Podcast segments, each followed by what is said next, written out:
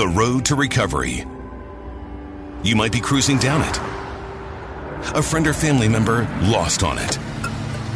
Or the road is, well, still under construction. Relevant Recovery Radio is about getting to that destination of normal health, mind, or strength. Now, Relevant Recovery Radio, here to give you the keys, Heather and Donnie Mosher. Hello, and welcome to this week's episode of Irrelevant Recovery Radio. We're your I'm here. hosts, Heather and Donnie Mosher. here. Don- Donnie's for sure here, driving me absolutely crazy today. You're definitely here and present and accounted for. So after you run through your beginning and opening stuff, let's talk about what's got you internally disturbed today. Well, it's kind of the topic today. Um, so this show, I gotta, I gotta say this important stuff. Do the stuff. Do it. This show, Relevant Recovery, is sponsored by the Matthews Hope Foundation. We have a detox that's a two week program and a recovery support program that's two years of free aftercare. Yeah. We do IASIS, microcurrent neurofeedback. We're located inside St. Joseph's Hospital downtown. We have an amazing staff. Almost every single person on our staff I mean, is most in of 'em. recovery. They're great. Oh yeah, most of them are really You're going to really make good. some of them turn on you today. No, I'm just saying like, well, let's let them guess. Which most ones? of them are great. no, what I'm saying is we have a lot of lived experience navigating our own personal recoveries, everybody that works at Matthews Hope.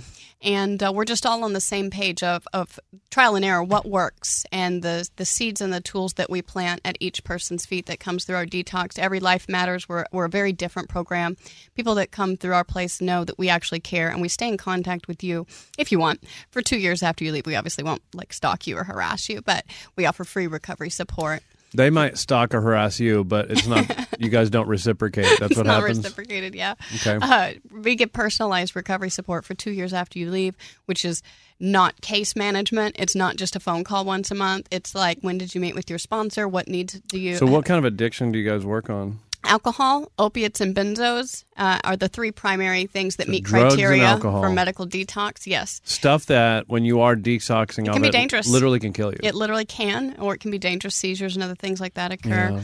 And I also know from personal experience that um, drinking or drug addiction can sometimes really be brought to the surface during the holiday times because you're around your family and maybe you're not all the time. And so there might be some family members listening that saw their uncle or saw their cousin or saw their daughter or whatever at Christmas time uh, over the holidays or Thanksgiving, and they're like, a little much. they're like, hey, something different's going on here. This is escalating. And so if you or a loved one would not like any information about our program, What do you mean escalating? Well, you were drunk and fell into the tree. I mean, that's obviously someone who's drunk, but that doesn't mean they have chronic addiction issues. It's, Yeah. you know, different things. And so uh, there's a lot of information on our website about our program and about addiction and about the recovery support that we offer and IASIS. So go to our website, www.mhdrp.org, herbertorp.org, or give us a call at 844 and HOPE. That's 844 263 4673. And uh, a big happy new year to everybody. You're listening to us today on KPRC 950 Happy, in, happy, happy. in the H Town. Um, if you don't know, because I say this every week, but if you're new, uh, you can listen to us 1 p.m. Central in Houston on KPRC 950. On Sundays. You didn't even say the day of the week. Oh, I didn't? Nope. Well, they're listening, and it's Sunday, so they would hopefully pick that up. Maybe. Are you saying that our listeners are? Well, let's just move Maybe they're listening on iHeart. So that's the other thing too is that you can listen to us live on Sundays at one if you're not in Houston on the iHeart Radio app. Mm-hmm. Uh, you can look at the KPRC 950 channel, or at the end of the day, they will upload our podcast, and you can go back through and listen to any one of them. And I want to give a shout out. Also, we have like a Facebook and Instagram page. I, I mostly monitor the Facebook. I really kind of ignore Instagram. Is shout out like a thing now? but is that well, it's have we moved thing. on? You're from that? old. It's an old thing. Well, that's why I, it felt comfortable. So I was like, wait a minute, this can't be so right. So to our listeners, if you don't already, uh, you can follow Relevant Recovery Radio on Facebook, but you can Mm-hmm. also follow the Matthews Hope Foundation, and we give a shout out every month to our staff members. But I wanted to say this, plug this real quick for our listeners. If you have a question of any sort about recovery or addiction, you can submit your question to me on the Relevant Recovery Facebook page. And in dis- uh, January, we're going to do a Q&A episode where we answer your questions. So, oh, that'd be cool. so submit those questions, and Donnie and I will argue about the correct answer. And we need to figure out how to do a remote, um, or we'll have to re-record. You know what we'll have to do? We'll have to change our record days. That's because in January I'm going to be traveling. I have a real job now where I'm just an important businessman who travels the I'll probably world. do that episode without you then. What? Anyways, You'll so, have no listeners. so let's talk. So first of all, happy holidays, Merry Christmas, and Happy New Year. Today is January first. When you're or if you're to this. Nancy Pelosi, happy Schwanza. Donnie. I heard she said that. Uh, so, anyways, um, happy holidays, no matter what you celebrate. Um, and the topic of this episode. And Happy New Year today. This Happy New Year. That's what I said, yes. Yeah, because we wanted to talk real briefly, it's not the topic today, but about our uh, realization about Christmas. You and I decided next year Mm-hmm. that other than our children, we're not doing gifts, period. So I have trouble with Christmas as it is. Okay. Because you have childhood trauma. I do. I don't know if it's trauma. Oh, it is, because you would have let it go by now. You're 50 years old. Oh my God. I'm just saying, might you're right. kind of carrying baggage a while. You might be right. But my parents divorced when I was 12. Oh, God, we we had go. no money. And so, therefore, every time we went to a family gathering or whatever, my family, my mother and two brothers and me, we had nothing. We didn't bring anything with us. So we always felt guilty. As well as my mom would always cry and guilt trip us at Christmas time and say, I'm, you know, I'm sorry I can't buy you anything. And I'm sorry. My dad gave her at the time, this is back in the 80s. You're dating yourself. Yeah, in the eighties, he gave her like twenty five hundred bucks a month child support. That was a lot of money in the eighties. You Yeah. could have, she could have lived and not even had a job. Yeah, but she was a drug addict. True. So, anyways, that's where the problem with Chris. So, number one ha- is my past. Christmas. Number two, it doesn't make sense that I like you. I'm going to go buy a gift that nine out of 10 times doesn't really matter to you. It's not something that you would have picked or it's the wrong, co- it just doesn't matter. And the other thing is wait, like, what? and I'm going to put it on a credit card that I really can't afford. I'm not paying cash. Yeah, and it's really not the reason for the season. So you and I decided that other than our children, who will get like one gift each or some cash each, like we did this year, um, that we're not because we buy each other things or get what we need or want throughout the year, and we do it in a debt-free way. And so there's just this weird energy or obligation Because- around presents that be- feels because- awkward to me too. But I grew up diff- different than you. I was the kind that my dad would ask for a list, and I'd make this whole like self-centered list as a kid, and I'd get everything on the list and and I don't think that bred anything positive in my psyche either. So for you and I both, I think it's a good idea to do no presents and just practice family and love. We're Yeah, going to take so- a quick break. We'll be right back in a minute. We'll close this little discussion out because I have more to say. Believe of it or course you not. do. We'll be right back.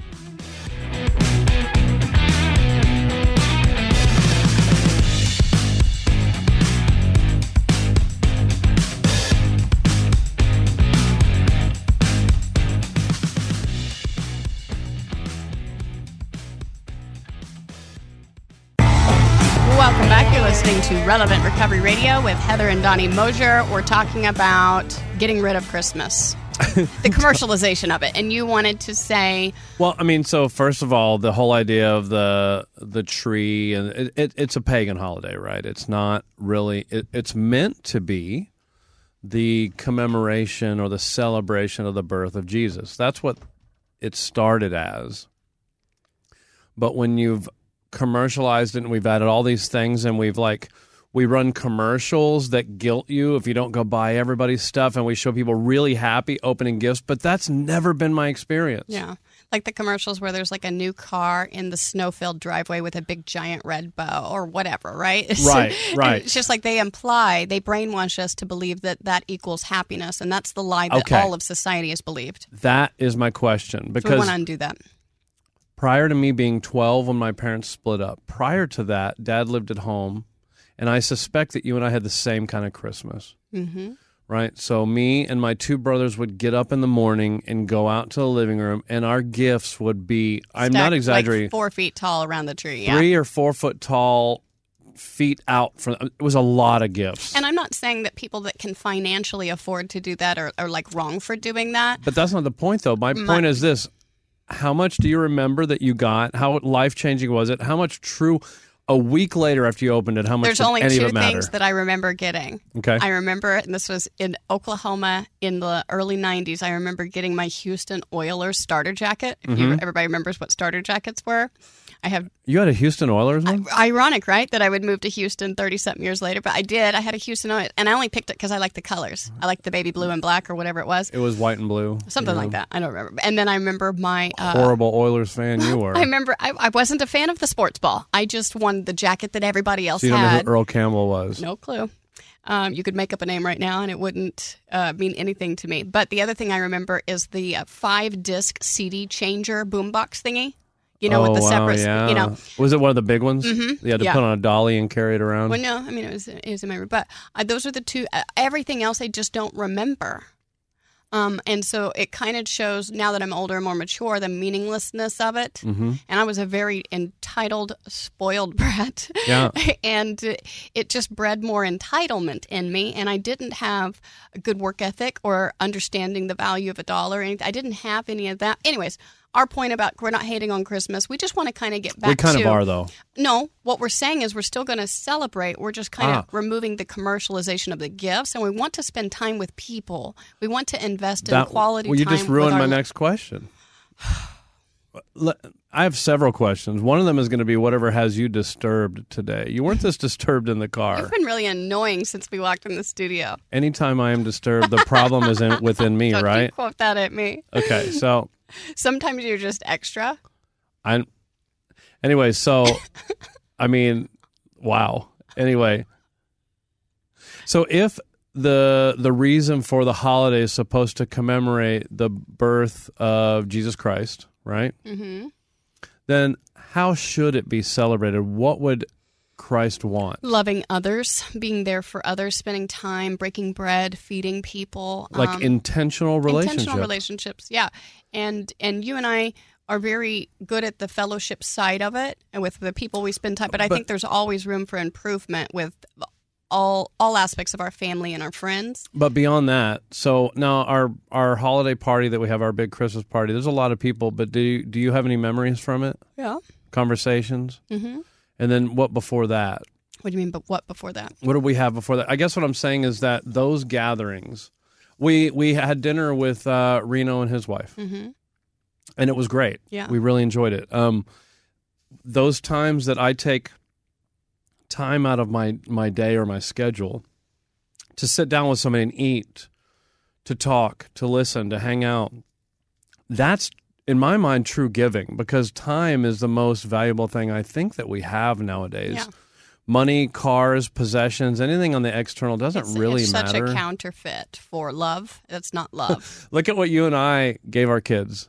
cash Cash. Why? Because I don't want to spend the time going to buy a gift they're not going to like anyway. I don't want to spend the time on it. they're all like teenagers or older, and so it's harder. Um, and so I just thought, you know, e- easier to give cash. And like your daughter and her husband went to church with us, and that meant a lot more to me than any present or gift exchange thing. You know, Right. And so that so that was kind of my point and my revelation it was that next year we're going to make it very well known to people to please not buy us gifts. We don't want them. Save your money. We are not going to buy you gifts. But what we are going to do I kind of want the gifts still. No, you don't.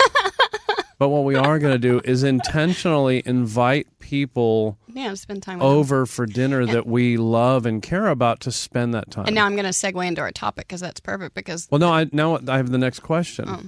What has you disturbed? Have you looked at your internal condition to see why you're so disturbed? I looked up, and I Googled what has Heather disturbed today, and it just said Donnie Mosher in the search results like a hundred times. It was just Donnie Mosher. So I, I'm going to have to go with that as my answer. wow, I just shook my eight ball and it says no. No, I'm segueing into our topic, which it's New Beard Who Dis, well, because we're talking about change. Yeah. Uh, changes that, because it's today's January 1st, it's a new year, and a lot of people make, you know, uh, New Year's resolutions. or. But I want to talk about changing on the inside. Mm. um, because that's what a spiritual journey really means, or that's what li- living in recovery really means. And and my idea for this topic Mm-hmm. was that people get sober because drinking has become a problem. People get sober because drugs have become a problem. But the real truth of the matter is, once we get in there and really dig in, what we find is that the drinking and the drugs were really a symptom. They were not the problem. They were a symptom of a much deeper spiritual internal problem. Right. And the internal problem is self reliance, self, self, self, self, self, self, right? And so, how does that relate to recovery? The way it relates to recovery is that if I don't begin an internal change from these defects of character, from these sins, however you want to talk about it, if I don't begin to do that, I'm going to go back to drinking. Oh, sure.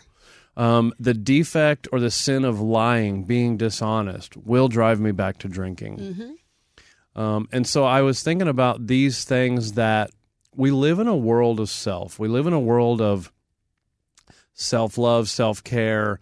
That that's the real big push right but now. even like even like self reliance in an independent kind of way, it's so popular for women to be like, "I'm an independent woman. I don't need no man." You I know? found my truth, or I'm I'm searching for myself, or I'm searching for me, or whatever. You or know, I'm going to self help. and I'm just saying, Who did we hear say that one time? They said if self help worked. booked, if if it actually worked, there there would would be, one book at the library. there'd be one you go book to the on the self help section. There'd be one book. That's the one that works. Pick it up, read it, do it. You'll be better. You know. Instead, you have somebody writing five new ones every year.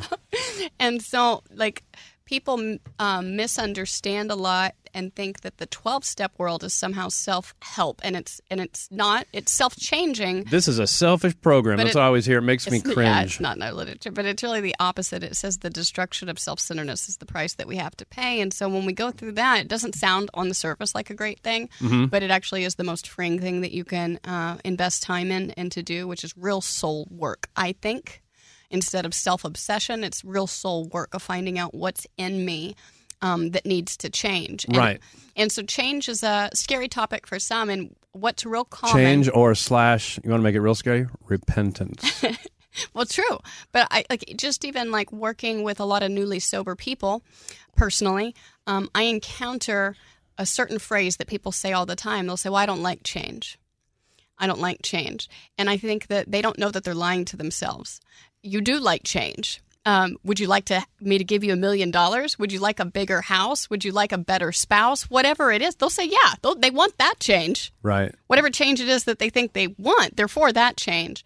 But it's the fear of the unknown. It's not that people don't, because think about it people that are trying to get sober and they're saying, hey, I'm scared of change. Well, you better figure out a way to get over that and want some change because staying where you are means death. Staying where you are means complete destruction. Staying where you are means misery.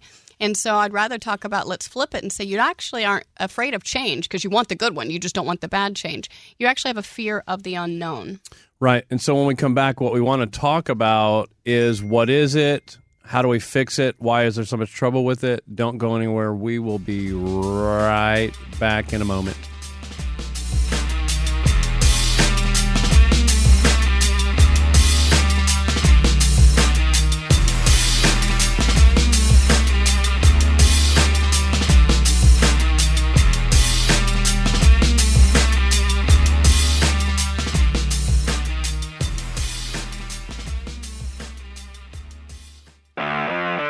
Welcome back. You're listening to Relevant Recovery Radio with hosts Heather and Donnie Mosher. Oh, let's get ready to rumble. I might kill you today. We've had some great banter during our little break there. no, really, I don't know why you're annoying me so bad. You're always like this, and it usually doesn't annoy me. It's me. Yeah. It yeah, I know that. But change is coming. I'm going to be different tomorrow. You got to look at you got to look at yourself. You got to look at that. Okay, so that's what we're talking about. We're talking about like an introspective view. Okay. So, I get sober. I think that drugs or alcohol is the problem. But it's not. I get in there and suddenly people start showing me the truth. The truth, by the way, not my truth. No, the There's no such thing as my truth. No, it's that's your perspective. Your perspective can be completely delusional, but the truth is is I was a liar, I was a cheater, I blamed others, I had victim mentality, I judge others, I'm a hypocrite. Like We're just waiting for you to get better. there there is all sorts of defects within my character, Yep. and I have moral and philosophical convictions galore, but I can't live up to them. Right. So we get in there and we figure out that those are actually the problem, that my reliance upon self, is the problem.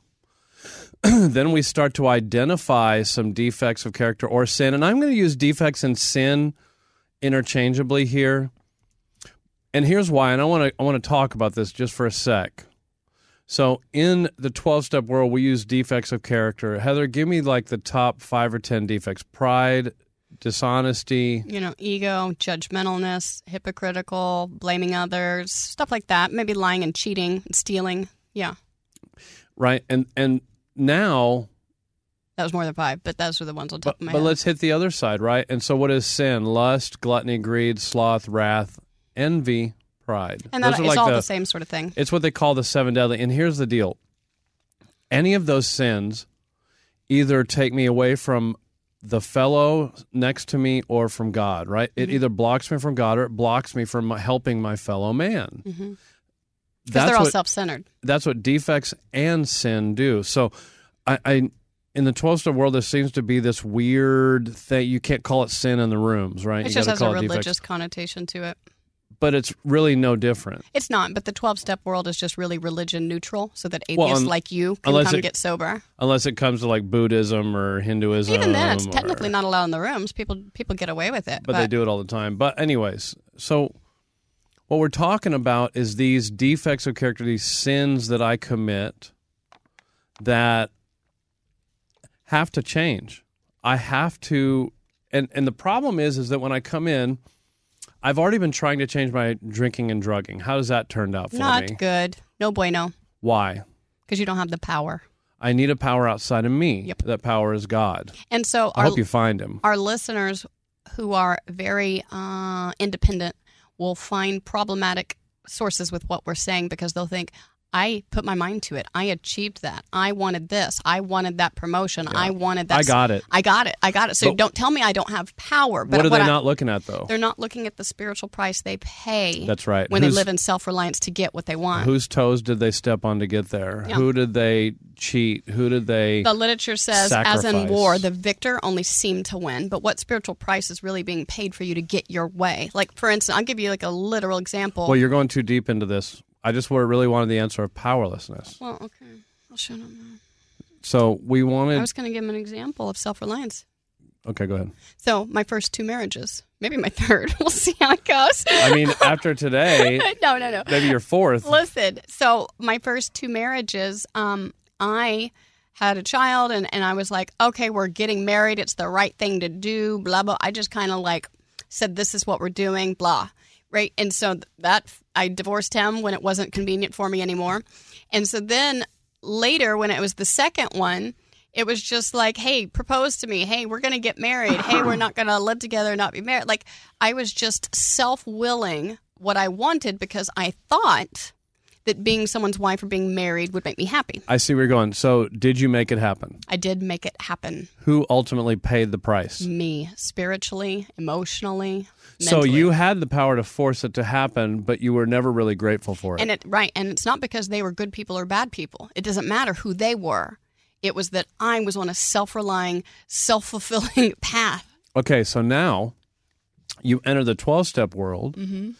And you realize that all these times that you tried to quit drinking and drugging and you couldn't, you realize you're powerless, that you literally don't have the power. We have that analogy that, you know, if I could really fix myself, my dishwasher would have a self fix button on it. You just say dishwasher, fix yourself, but it doesn't have that button. I got to call the manufacturer. Whirlpool. Same thing with us, right? Got to call the manufacturer. So, I need to call the person, the thing, the, the the creator that designed me, that knows all my in and outs, just like I'd call Whirlpool for the dishwasher. I got to call into him as well. We got some questions. And because only the manufacturer, the creator, can really fix the spirit. If I could fix my spirit, self help books would work. So, what happens typically, and the time frame varies, is that I come in, I realize that I cannot fix myself. They tell me about this outside power. I find this power, and I, I think for most of us, it's God. Whatever's behind that is really a personal choice, but for me, mm-hmm. it's definitely God. An individual conception. And God, for me, removed it. the desire to drink. But here's the problem: what's left? Yeah. All my defects of character. And I always call that spiritual whack a mole, right? Because um, if I have poor sex conduct, or if I have a drinking or a drug problem, or if I have any of these defects, right, that can pop up like that whack a mole. But even before game. you fix them, though, how are you identifying them? Do you how, how do you identify them? Like, how do you know that you're you had been acting that way sexually for a long time. So Right. how did you know all of a sudden it was a problem? I didn't know until my sponsor held me accountable and I wrote the inventory. That Mm-hmm. was when I started to swallow large chunks of truth about myself and what my defects were. I really had to take a look at that. Steps four through nine really brought me deeper clarity on that. So through the work, The work, the okay. actions, the so spiritual I want to ask you this: prior to doing that work, Mm-hmm. did the behavior bother you? it didn't bother me in the sense that I knew it was like that I had to change to get happy. It, bo- it bothered me in the sense that I'm like, why is God just continually sending me crappy dudes? I was Okay. a victim in the situation mentally. That's right. what I thought. So then you do the work with your sponsor, and you identify And now like, that you have oh, a defect, crap, or it's me. or you have this sin of lust, whatever you want to call it, but it's happening. Seeking validation. So now, when you do that afterward, Afterward, because Now how does it prior, feel? prior to the awareness, you don't have any, I was use the word conviction, or I didn't have any guilt really over it. Uh, but post awareness, I definitely had conviction when I continued that behavior. every time, most almost I would say close to every time. Yeah. And and so it's like spiritual whack-a-mole like if I am irresponsible with money and spending me and God Like if I go get sober and I work these steps, me and God may whack down drugs and alcohol, but then what happens a lot of time is issues with food pop up. When you whack those down, well then issues with sex pops up and you whack those down and then issues with shopping might pop up or credit card spend whatever it is, being a workaholic or shop different things will w- pop up because life is a spiritual journey. right? And I need God's help and power in every facet of my life, not just drugs and alcohol. and and where this really affected me in that in that same sort of To way, have but a true different. freedom. If, if someone wants true, true freedom around these bondages of self, some people don't. Some people can just kind of keep it on the back burner Yeah. and never really address it. Well, and I think what happened for me. So you got some lessons early, Early. like, Like two or ninety three months over, days, uh-huh. 120 days. Me, I, I was so grateful to find the fellowship. I was so grateful to get sober and find out what the heck was wrong with me. That I came in full force, doing all the things, Mm-hmm. fully participating, seven meetings a week, home group, group conscience, service. I was all in. I was all in right off the bat. and God removed the obsession for alcohol. I, I came into the to the fellowship a garden variety drunk. I love the smell of cocaine, but really for the most part I'm a drunk. Yeah. Um, and when God removed that, I was so amazed by it that the work sort of stopped there. Yeah. And I don't know if it was. Here's the thing: is I don't know if it stopped because I was lazy. I don't know if it stopped because I wasn't aware Yeah. if I didn't see it. But f- I would say for four years, a lot of my behavior continued. I think that it's it all it doesn't. It, you were stagnant spiritually in a sense, but what I'm what the way I uh, understand it is that God's grace, period, for people is different. And so, like, for whatever reason, God held me accountable to a specific defect when I was like two and a half months sober. And He basically said, You don't get to get away with this anymore and stay sober. He was preparing you He for held, me. he held me accountable right away. yeah. And but with you, you were like five years sober, different grace period for whatever reason. Maybe you're more Yeah. stubborn and hard headed, and you weren't going to receive that message well until you were five years sober. But then once it hit, it Once was really it- four and a half. Four and a half years it hit. It hit hard. right. Um, and so all of a sudden, some big, I mean, huge defects, right? Cheating on my ex wife, lying, complete dishonesty all the time, the way I treated people, Stage characters. using people, stage char- Oh yeah, stage characters, big time. I had a, still had a different one for everybody. You know, um, it all came crashing down because at that point, I don't know if it was God's grace running out or what was going on. God just decided to hold you accountable to that growth. It then. was time to grow. So uh, don't go anywhere. We're going to continue to talk about this when we come right back. You're listening to Relevant Recovery Radio.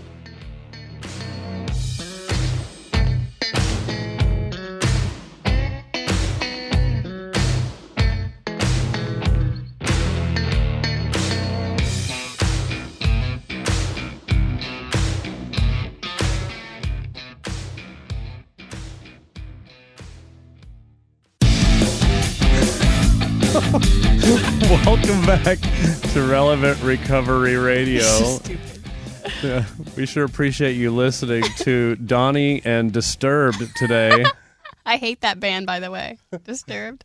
I've walked I out mean- of them twice. I went to a live concert twice with You- them. I've walked out twice. If you guys could hear the banter in between our segments, you would think there's a real problem in the marriage. No. it's really like you're salty today. I just don't like how you go to commercial breaks. you I'm don't like sorry. how I breathe right now. it's, it's really disturbed. Okay, so That's probably true. yeah, let's pick it back up. All right, so change. Can, can we change? so my defects become glaring. Your defects become glaring. It becomes you uncomfortable become when you do them. convicted. Like this has got to change. Now here's the problem. I want to say there's no hope for change for as long as there's no conviction to it. And the problem is that just like I struggled for years trying to get sober on my own, it's weird that even though I have that experience, I still had a delusion that I could change my behavior on my own. Right. There were things that I struggled with pretty much my whole life that all of a sudden I find myself thinking, well, I- I can get this. I'm going to change. I'm going to work harder. I'm going to apply myself. I can show up differently to work. I just got to apply myself. I can I just got to change my routine. I just got to be more disciplined. I just got to. I just. I Gotta, can eat better. I just have have to have a better meal plan and threw better away prepping. all my carbs. You threw away everything in the pantry. I was going to sneak a little sneaky snack. yeah, but you you said you wanted to do keto. Yeah, it's fine. But my point is, is some people can get away with with using self reliance to make some changes, but they have no clue that they're missing true true freedom around that issue by Yeah. doing it themselves. Yeah, no, it's and, and the the thing is that it's really a delusion. It's is. this same delusion that most of the world lives under. That um, under self reliance, I'll be okay. What does that mean? Well, that means I can fix me. And the problem is, is that if I look at my history, it's rare that I've ever fixed me ever Right, and it's and it's in actually a sustaining way in and a been sustainable happy. free way. And it's actually very common in both the 12 step world and the religious world to acknowledge a defect of character or sin, however you want to call it. And then they'll say, But I'm working on blank. Uh, oh. but Oh. I'm still working on blank. And I'm It like, makes me crazy. And I'm like, But are you really? Where's What- God in that? what power do you have? Right. Because if, if you had the power, you would have applied it and you wouldn't be struggling with it for 15 What years. is what is step one? We a minute. We're powerless. Over Blank. Alcohol. What drugs? and My unmanageability. my life has become unmanageable. People forget that second half. The first half, I can't stop drinking or I can't stop doing drugs. That's easy, right? They they know that. The problem is that they sort of gloss over the fact that you suck at managing your own life sober. that the first step says we're powerless over alcohol and. It doesn't say and, there's just a dash. It's two separate thoughts. Is it really? It's a dash. Yeah, for sure. I have it memorized. But so the idea is that there are two separate thoughts, ideas in step one. Powerlessness is relating to my relationship with alcohol. yeah. But the unmanageability is my relationship with myself and the world around me sober. And if you think it's not sober, go read page 51 and fa- page 52 in the literature. I would It's like to- about sober. I'd like to let you know that we admitted we were powerless over alcohol dash that our lives have become unmanageable. You're welcome. It's two separate thoughts. It's two But se- I just have a but they're both photographic part memory. of step one. Yes, there's two ideas in step one. Uh, I'm And- powerless around alcohol and or my life- drugs, and I am not good at managing my life when I'm sober. There you go. You said it. I'm not good at managing my life. I want to be a better employee. I don't have the power. I want to be a better husband. I don't have the power. I want to be a better father, a better everything. I don't have the power. And I spin my wheels. Wasting energy foolishly trying to make progress. So, what's the fix? How do I do it? I can tell you how I did it, I can tell you what the philosophies are. I heard a guy say it one time in the 12 steps. He said steps six and seven are about my defects of character and about living differently. Steps six and seven really address step three. Yeah. I start to really live out step three in six and seven. And the, for those that don't know what those steps are, step six and seven is where I get informed of what all my character defects are from my sponsor or the inventory. Um, and then there's a seventh step prayer where I'm asking God to remove it if it stands in the way of me being useful. Whether it's good or bad. good or bad.